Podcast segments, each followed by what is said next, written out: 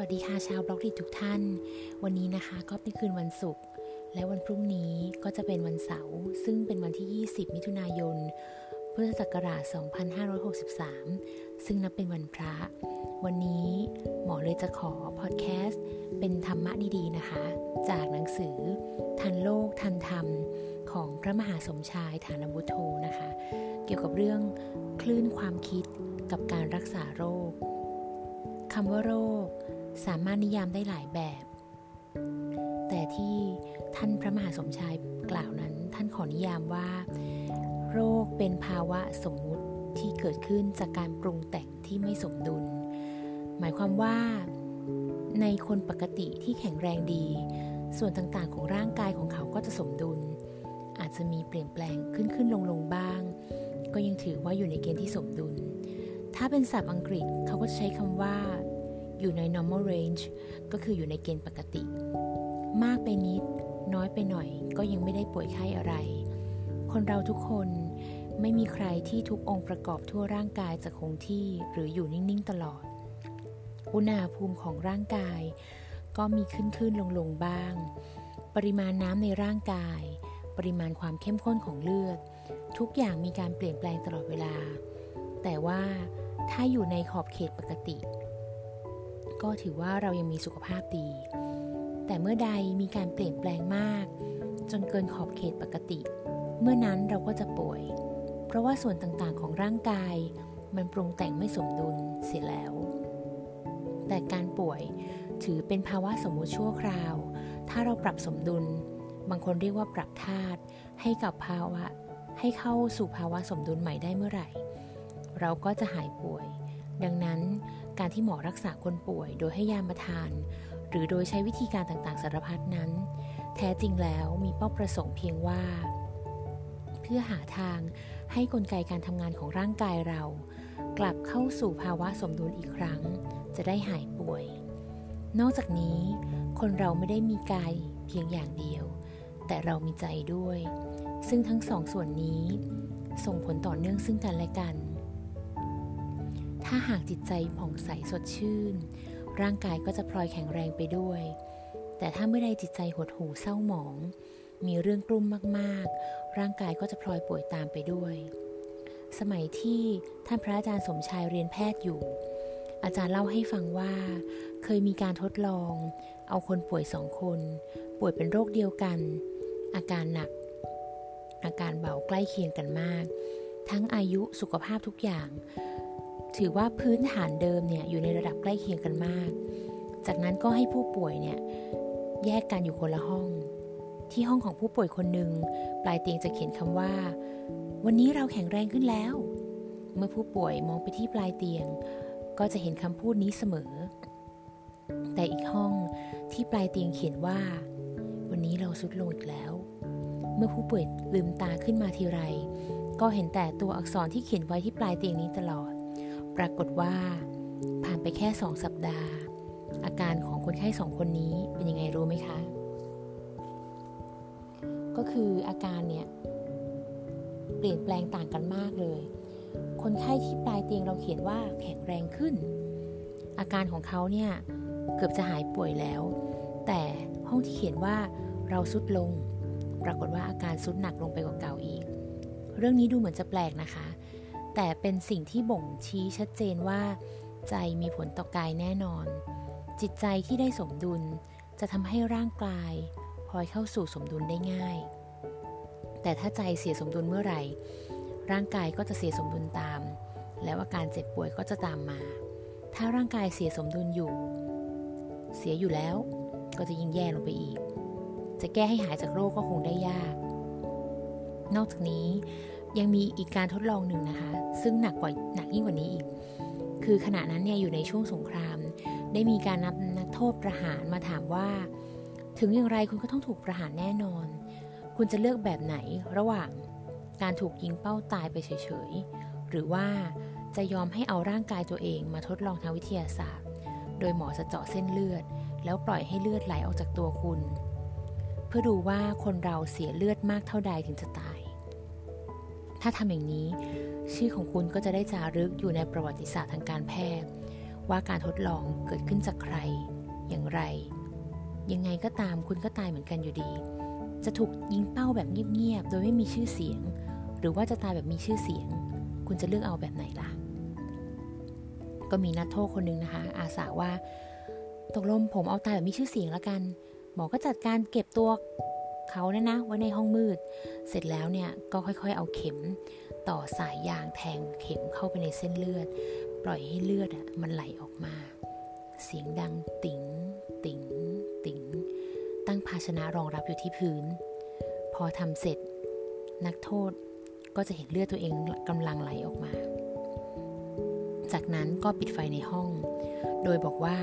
เพื่อให้นักโทษเนี่ยรู้สึกสงบ พร้อมกันนั้นก็มีเครื่องวัดชีพจร ดูว่าตอนนี้เป็นยังไงแล้ว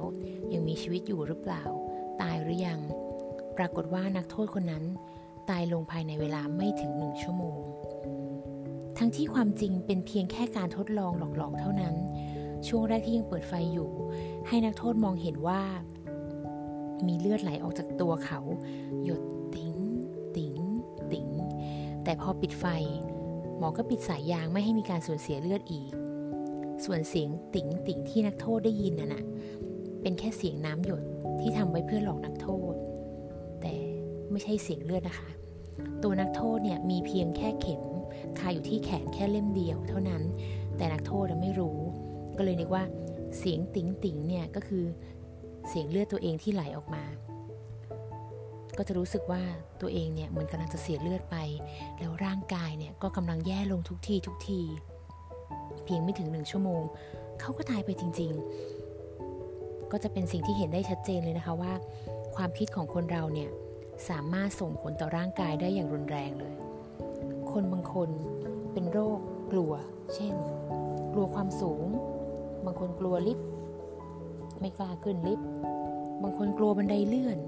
ทั้งที่คนอื่นก็เห็นว่ามันไม่ได้น่ากลัวอะไรเลย ความกลัวเหล่านี้เนี่ยก็มักจะมีสาเหตุจากการที่เคยมีประสบการณ์ในอดีตที่ไม่ดีกับเรื่องนั้น เช่น ขึ้นลิฟต์แล้วลิฟต์ก็มันมักจะติดค้างอยู่ทำให้ตกใจมาก พอตอนหลังเนี่ยก็เลยกลัวการขึ้นลิฟต์ไปเลย แค่เข้าไปอยู่ในลิฟต์เนี่ยก็กลัวจนตัวสั่นแล้ว เพราะมีความรู้สึกกังวลว่าอาจจะเกิดเหตุร้ายขึ้นได้อีก ความกังวลนี้สามารถส่งผลถึงร่างกาย หัวใจก็จะเต้นรัว และบางครั้งอาจทรงตัวแทบไม่ได้เลยศัพท์ทางการแพทย์ก็เรียกว่าโฟเบีย P H O B I A phobia คือความกลัวแบบไร้เหตุผล ยับยั้งไม่ได้ ซึ่งแท้จริงแล้วเนี่ย อาการเหล่านี้นะคะ เกิดจากความคิดของใจนั่นเอง ฉะนั้นความคิดจึงมีอิทธิพลต่อสุขภาพของเราอย่างมหาศาลเลยทีเดียว ดังที่พระสัมมาสัมพุทธเจ้าตรัสว่า ดูก่อนตัณหาผู้เป็นเจ้าเรือน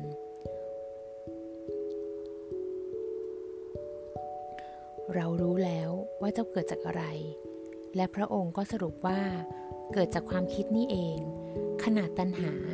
ซึ่งถือว่าเป็นต้นเหตุแห่งทุกข์ทั้งปวง พระองค์ยังยังทรงบอกว่าเกิดมาจากความคิด คนเราจะชอบหรือไม่ชอบ จะรู้สึกอย่างไรกับใคร ก็เริ่มจากความคิดปรุงแต่ง คิดเรื่องนั้นๆ บ่อยๆ จินตนาการไป ความผูกพันก็จะเกิดมากขึ้นมากขึ้นเสน่หาคือยางเหนียวก็เกิด เกิดเริ่มจากความคิดทั้งนั้น เพราะฉะนั้น ความคิดในใจเราจึงสำคัญมาก ส่งผลต่อทุกเรื่อง ตั้งแต่สุขภาพ ไปจนถึงเป็นพลังนำตัวเรา ไปทำสิ่งที่ดีหรือสิ่งที่ไม่ดีก็ได้ ขึ้นอยู่กับว่าความคิดนั้นเป็นความคิดในทางที่ดีหรือในทางที่ร้าย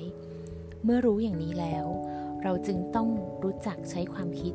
ไปในทางที่ถูกต้อง ดังที่ปัจจุบันเราใช้คำว่า คิดในเชิงบวก คิดในเชิงสร้างสรรค์ คิดในแง่ดี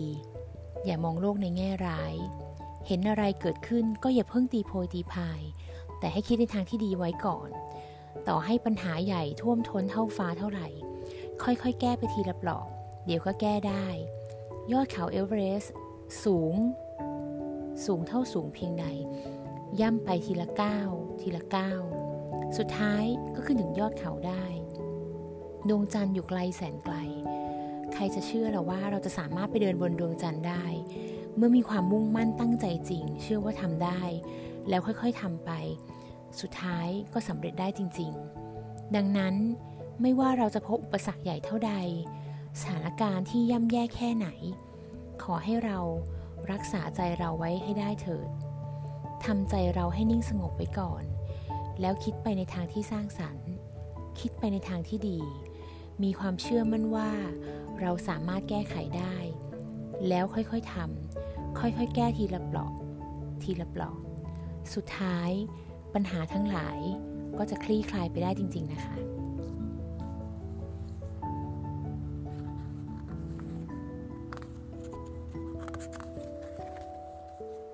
รที่สุขภาพไม่ดี เจ็บอดอดแอดแอดก็ให้เริ่มสำรวจที่ใจของตัวเราเองก่อนเลยว่า ให้เชื่อมั่นว่าเราอยู่ได้ เราสู้ได้ ที่ป่วยหนักก็จะเป็นเบาได้ ที่เบาก็จะหายได้ เราจะดีขึ้นได้แน่นอน ถ้าหากเราสามารถควบคุมความคิดของเราไปได้ในทางสร้างสรรค์ ซึ่งความคิดสร้างสรรค์จะเกิดได้ก็ต้องฝึกให้ใจสงบ เป็นสมาธิตั้งมั่น เมื่อใจสงบ ความคิดดีๆก็จะเกิดขึ้นมา แต่ถ้าใจยังฟุ้งซ่านเลื่อนลอย จะให้คิดไปในทางที่ดี บางทีมันก็คิดไม่ค่อยออก ใจกำลังยุ่งยุ่งสับสน จะให้มานั่งหลับตาก็คงหลับไม่ลง อย่างนิ่งไม่ลง ยังไงก็ตาม พูดง่าย ๆก็คือว่า ใจส่งผลต่อกาย กายส่งผลต่อใจ ถ้าเราทำใจเราให้สงบไว้แล้ว กายเราก็ย่อมสงบไปด้วย ทุกครั้ง การนำกระแสพระธรรมเทศนา มาใช้มาฟัง ใจเราก็จะค่อยๆ โปร่งสบายมากขึ้น ถึงคราวหลับตาใจก็จะนิ่งได้ แล้วความคิดดีๆก็จะเกิดขึ้นมา เราจะดีขึ้นดีขึ้น ในทุกๆด้าน ทั้งสุขภาพกายและสุขภาพใจ อันนี้ก็จบไปแล้วนะคะสำหรับบทความของ ระมหาสมชายฐานวุโธเรื่องนี้เป็นเรื่องที่หมอมักจะพูดกับคนไข้เสมอนะคะว่าในร่างกายเราเนี่ยมันมีความสมดุลอยู่แล้ว ซึ่งการที่คนคนนึงเกิดมาเป็นเป็นคนคนหนึ่งเนี่ยร่างกายของคนเราเนี่ยเป็นอะไรที่เก่งมาก พยายามที่จะทำให้ไม่ว่าจะมีอะไรก็ตามมากระทบต่อร่างกาย มันจะมีกลไกที่ชดเชย กลไกที่พยายาม เปลี่ยนแปลงร่างกายเพื่อให้รับกับสภาวะที่เปลี่ยนไปเปลี่ยนมาได้ เหมือนกับ เช่น ตอนที่เรากินข้าว มันมีการรับพลังงานเข้ามา พลังงานถ้ารับเข้ามาเพียงพอร่างกายก็เอาไปใช้ต่อใช่ไหมคะ แต่ถ้าสมมุติว่าพลังงานมันเกินไป ร่างกายจะทำยังไงดีล่ะ เอ๊ะ ถ้าเราไม่ออกพลังถ้าเราไม่ออกกำลังพลังงานเราก็ไม่ออกไป ร่างกายเราก็ฉลาดใช่ไหมคะ ร่างกายเราก็เอามาสะสม เพื่อ เป็นพลังงานไว้ใช้ในยามที่ฉุกเฉินในยามที่ขับขัน